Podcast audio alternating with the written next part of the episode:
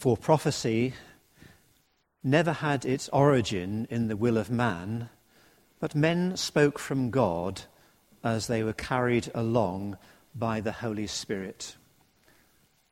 Lord our Father, we thank you that the same Holy Spirit who inspired the prophets of old can now be welcomed by us, the Spirit of Jesus, as a friend, teacher, and guide. Amen. Please do be seated. My name is Jonathan Mason. I'm one of the lay readers here, and um, I have a question, um, a little series of questions uh, to ask you, a little multiple choice uh, test. Uh, as with um, Simon's questions earlier, I'm not going to take the answers in, not going to be marked, just something to uh, help for us to think about. And um, if I can get my, oops, uh, just asking, answer, asking you to think about what you would do in one or two different situations. You come uh, down your road, lives an elderly gentleman who lives on his own and finds it difficult to get out and about. What would you do? Would you tell him that God loves him? Would you offer him a lift, a, lift to the shops once a week? Would you lobby for improved public transport so that he and people like him can get out and about themselves. Situation number two.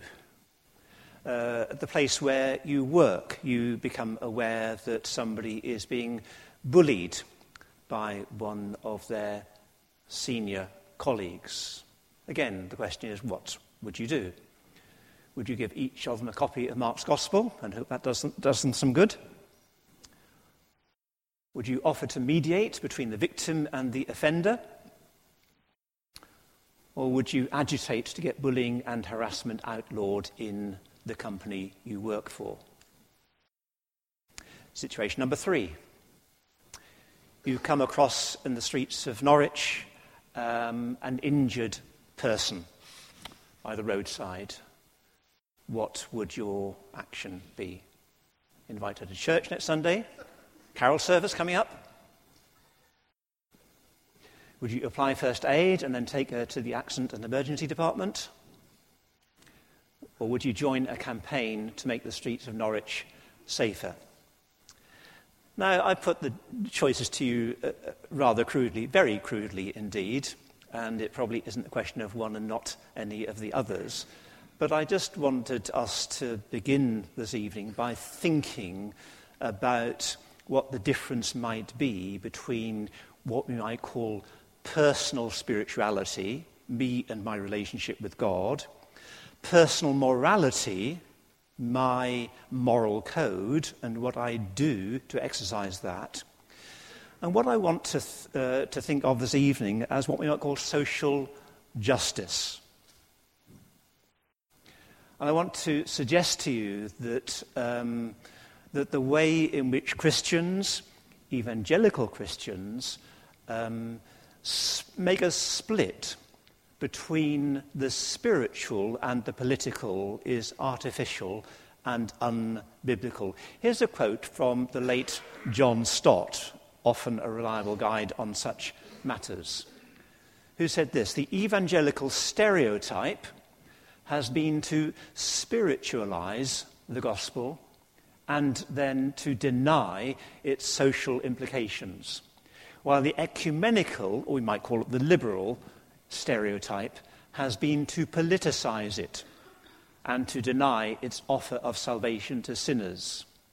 Stott suggests, and I'm with him all the way on this, the polarization, the idea that we need to choose between the two, has been a disaster.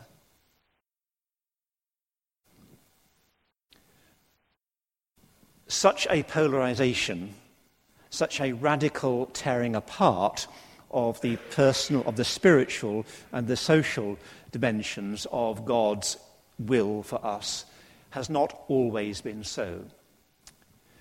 If you have a Bible open, or if you'd like to reopen a Bible, Micah chapter 3. We are moving through the book of Micah, an Old Testament prophet, a uh, contemporary of a, the better known prophet, uh, prophet, prophet uh, Isaiah, and prophesied about 800 years before the coming of Christ.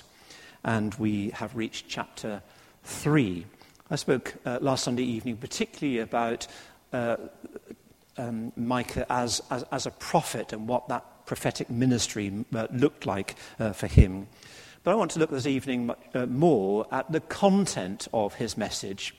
Both chapters 2 and chapter 3, in fact, the whole book, are full of a passion about justice and a passion against injustice. But it's particularly that idea of justice and social justice that I would like to pick out uh, and focus on from this chapter. So it's Micah chapter 3, page 932 in the Church Bibles. I'm jumping first of all, as you can see, to verse 8. We have just been speak, uh, singing about and to the Holy Spirit. And I wonder what, your, the, what f- image uh, crops up, first of all, in your mind when you think about the idea of being filled with the Holy Spirit. well, here's at least part of the image as far as Micah was concerned.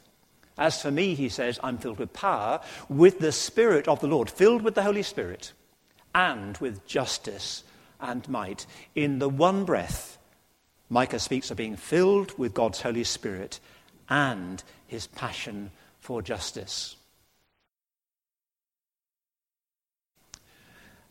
Jumping now to the beginning of our chapter, Micah begins by addressing people, and we'll analyze who they were in a few moments' time, by addressing them by saying, Should you not know, that is to say, know, love, and practice justice, you who hate good and love evil? And he deals with three groups of people in Judah, more generally, so the southern kingdom, um, and uh, Jer- Jerusalem uh, in particular. He says of the magistrates, these uh, would be people in Jerusalem appointed by the king uh, to execute uh, right judgments um, and, uh, and decide in, in civil cases and, and all that kind of thing.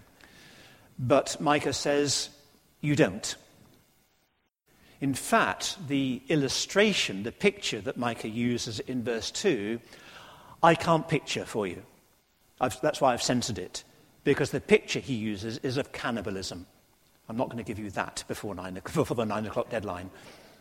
So I've censored my cannibalism, but that's the picture he uses. It is so terrible what these magistrates, these judges, these civil leaders are doing. I mean, you've heard of people who fleece other people, haven't you? this is worse. They aren't just taking the fleece off them, they are taking the, the, the, uh, the flesh off their very bones. That's just how corrupt, just how grabbing, just how oppressive these people are. And Micah immediately goes on to say what, the, what punishment is threatened for these evil magistrates. They will cry out to the Lord, but he will not answer them. He will hide his face from them. Think about what it means for, for you or I, or for a people, for a nation, to cry out for God, and for, their, for God to have a reason to say, I'm not going to answer you. I'm not going to listen. I'm going to hide my face. What a terrible judgment that is. Then Micah turns from the magistrates to the prophets. I mean, he's one of them himself, but he's pretty much on his own. We even saw that uh, last Sunday evening. One of the things he says of the prophets is well, if you feed them, they'll tell you what you want to hear. if you don't feed them, they'll be your enemy. I mean, they're just slot machines. Stick in some food or some money, or some gifts or something they want, and they'll tell you good things, nice things. They'll speak, as I think Jeremiah talks about, they'll speak peace, peace, even when there isn't any peace, just to keep you happy, if you keep them fed. Absolutely, thoroughly corrupt. There's their punishment. The sun will set for the prophets. They will cover their faces, cover their faces with shame, because there is no answer from God. The prophets will cover their, their, their mouths with their hands in embarrassment because they have no word from God. Again, what a terrible punishment from people who are paid to be servants of the living God, to have no message from him to pass on to others. And then he turns thirdly, in verses 9 to 12, to the priests. And amongst other things, he says in verses 9 to 11, they despise justice, they distort all that is right, they build Zion with bloodshed, so Jerusalem and its temple were being repaired and rebuilt, but with corrupt money, evil money, wicked money. They judge for a, bri- a bribe. They teach for a price. And actually, turning back to the prophets, he says, they tell fortunes for money. Think of it. They tell fortunes for money. Once again, pay me, and I'll give you your fortune. And it'll be good. It'll be a good fortune. It'll be what you want to hear if you pay me enough money. And there is their threatened punishment. Verse 12 Zion will be ploughed like a field. Zion, another name for Jerusalem. Jerusalem will become a heap of rubble, a temple hill, at the temple hill, a mound overgrown with thickets. Jerusalem and its temple, thought to be invulnerable, inviolable. Surely God would protect his holy city, his holy place. No, says Micah, be careful. You could lose it all, even the center of the worship of the Most High God. But, with all of these warnings and all these threatenings, we need to note that even warnings can be positive because warnings can be heeded and people can change from being wicked to being better. So there is hope. Now, fast forward a century, 100 years, to the prophet Jeremiah. Jeremiah was doing a similar job to Micah. He was warning the people of his day that if they did not repent and turn back to God, bad things would happen. Of course, Jeremiah's people didn't want to hear that message. They hated it. They wanted to hear good things from Jeremiah. And so Jeremiah was imprisoned and his very life was in danger. Jeremiah was about to be killed. But then some of the elders stepped forward and said to the entire assembly of the people, Micah of Moresheth prophesied in the days of Hezekiah, king of Judah. He told all the people of Judah, This is what the Lord Almighty says. And then they quote from the last verse of Micah chapter 3. Zion will be ploughed like a field. Jerusalem will become a heap of rubble, the temple hill a mound overgrown with thickets. A verbatim quote from the end of Micah chapter 3. And what happened? Uh, and they ask, did uh, Hezekiah, king of Judah, or anyone else in Judah put Micah to death? Did not Hezekiah fear the Lord and seek his favor? And did not the Lord relent so that he did not bring the disaster he pronounced against them? Do you see, those people knew that the people of Micah's day had heeded his warning, especially Hezekiah, who was not a bad king. He was a king who wanted to serve the Lord faithfully. So we know from Jeremiah that um, Micah's warnings, at least in part, were heeded, and the Lord averted at least some of the, uh, of the judgment that he had threatened. And of course, it saved Jeremiah's life a hundred years ago into the bargain. So there's Micah's core message in this chapter, one that rails against injustice, although one that we've heard, uh, that we've seen, was heard and heeded, and the Lord re- relented and blessed the land. Now I want to jump forward a couple of thousands of years, not right up to date, but I want you to take uh, a look at a few um, uh, items from the first half of the 19th century, so the 1800s. This period of time saw a number of notable movements and developments with regards to social justice. For example, the end of the exploitation of women and children in coal mines. That same period saw the reduction of factory hours from a 16 a day to a maximum of 10. And the transformation of the status of people with mental health problems from that of abused prisoners, that's a picture of um, Bedlam, to that of protected patients. Those years also saw the founding of the RSPCA and also the development of trade unionism. You've perhaps heard of the Tolpuddle Martyrs.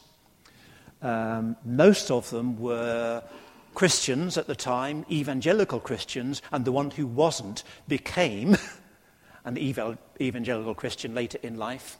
And they were led by a man called George Loveless, a Methodist local preacher. Those years also saw the formation of the YMCA, founded in the year you can see there by a draper who started, who began with a prayer and Bible study group. You never quite know what a prayer and Bible study group might lead to. And that period also saw the promotion of public parks, garden allotments, workmen's institutions, public libraries, and night schools. And there's an illustration of Chapelfield Gardens, opened as a public park 1852. First half of the 19th century. What, in large measure, was behind all of this, pro- uh, this, this progress? All these uh, developments and many others are linked more or less directly to a period of spiritual awakening that we call the Second Great Awakening, roughly 1800 to 1850. Um, a time of fervent and powerful and spirit filled preaching of the gospel of salvation, and then a working out of the implications of that gospel in all of these so, uh, elements of social progress.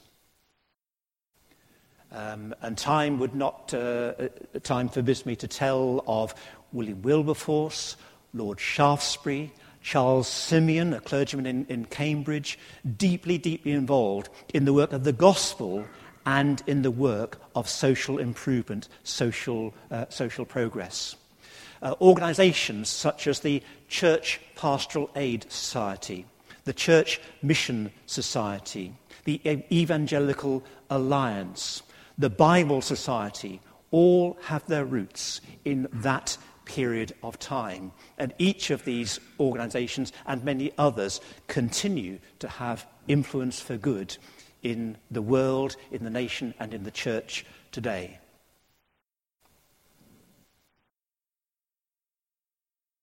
So, what about today? Do we have a need for social justice? Well, we have fake products. Uh, fake Britain is uh, into at least Series 7, so there's plenty of examples of fakery going on in our country. We have plenty of internet scams. I guess I get one every week or two asking me to divulge my, either my bank details or my username and password. Uh, we read in the news of extortionate loans and the possibility of capping interest rates on, uh, on loans. We read too of concerns about massive pay inequalities between chief executives and ordinary workers, and the differential has grown and not diminished in recent years. We have plenty of stories and incident, in, uh, instances of abuse of the, uh, of vulnerable can scarcely begin to talk about the sexual abuse of the vulnerable. Plenty of concerns about police corruption, the trustworthiness of our politicians,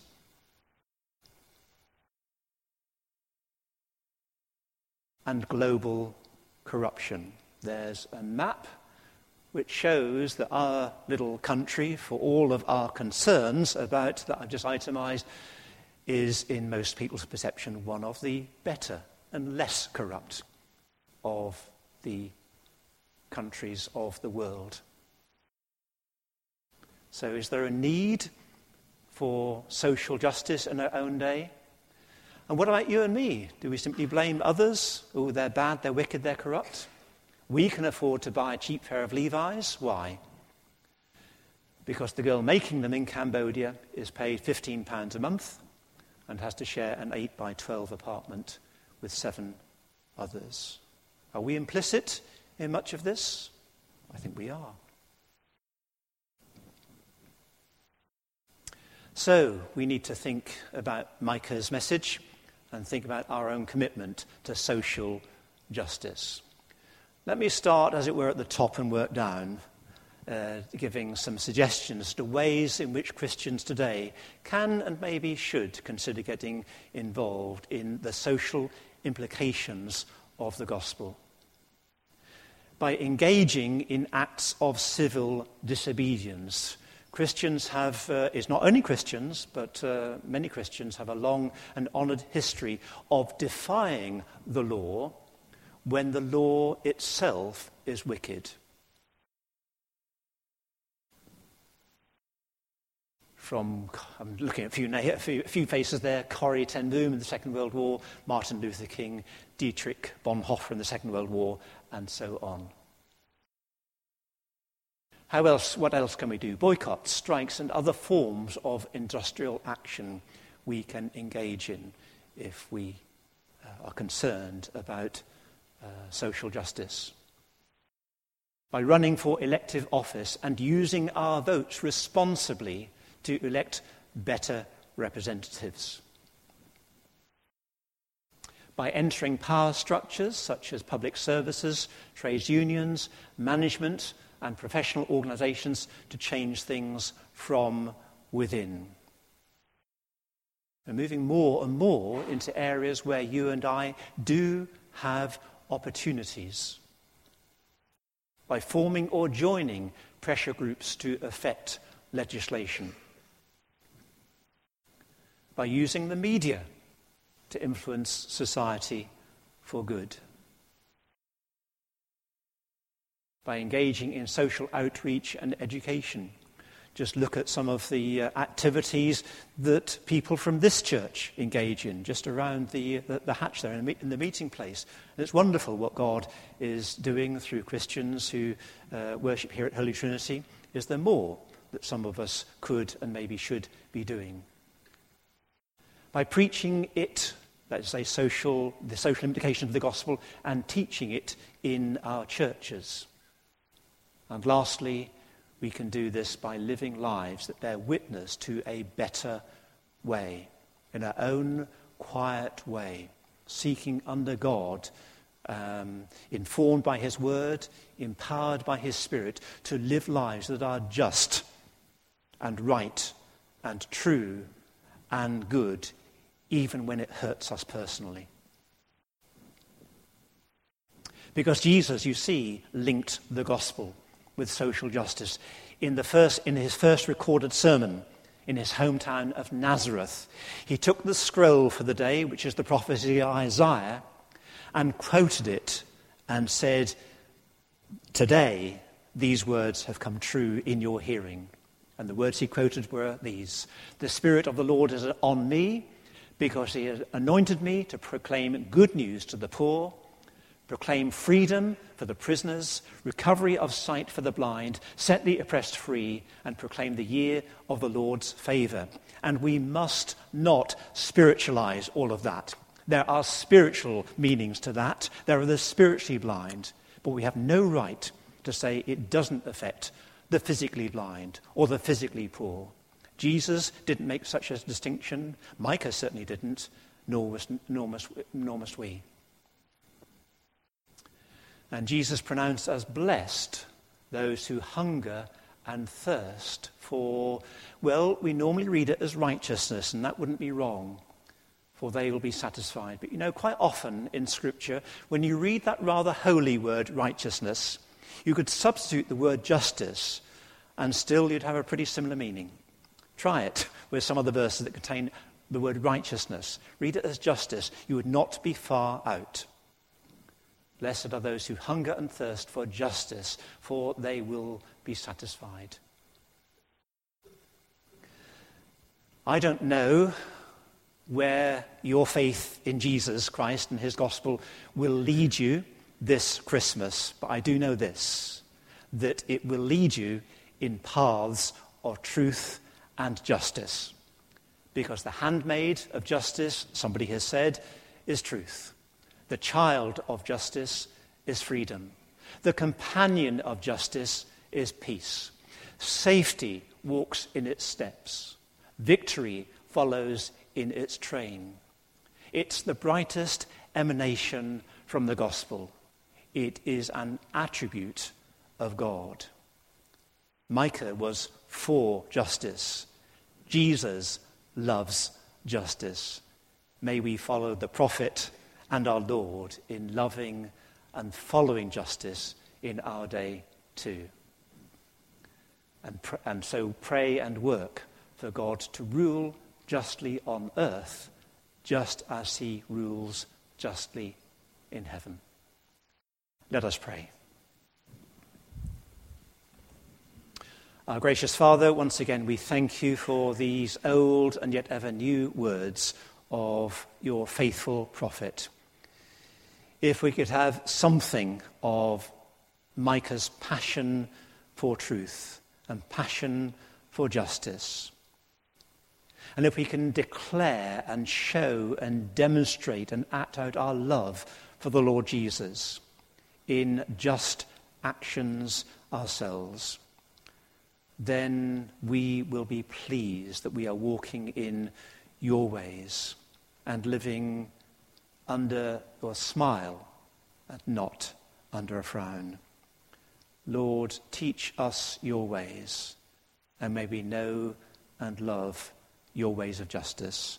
Amen.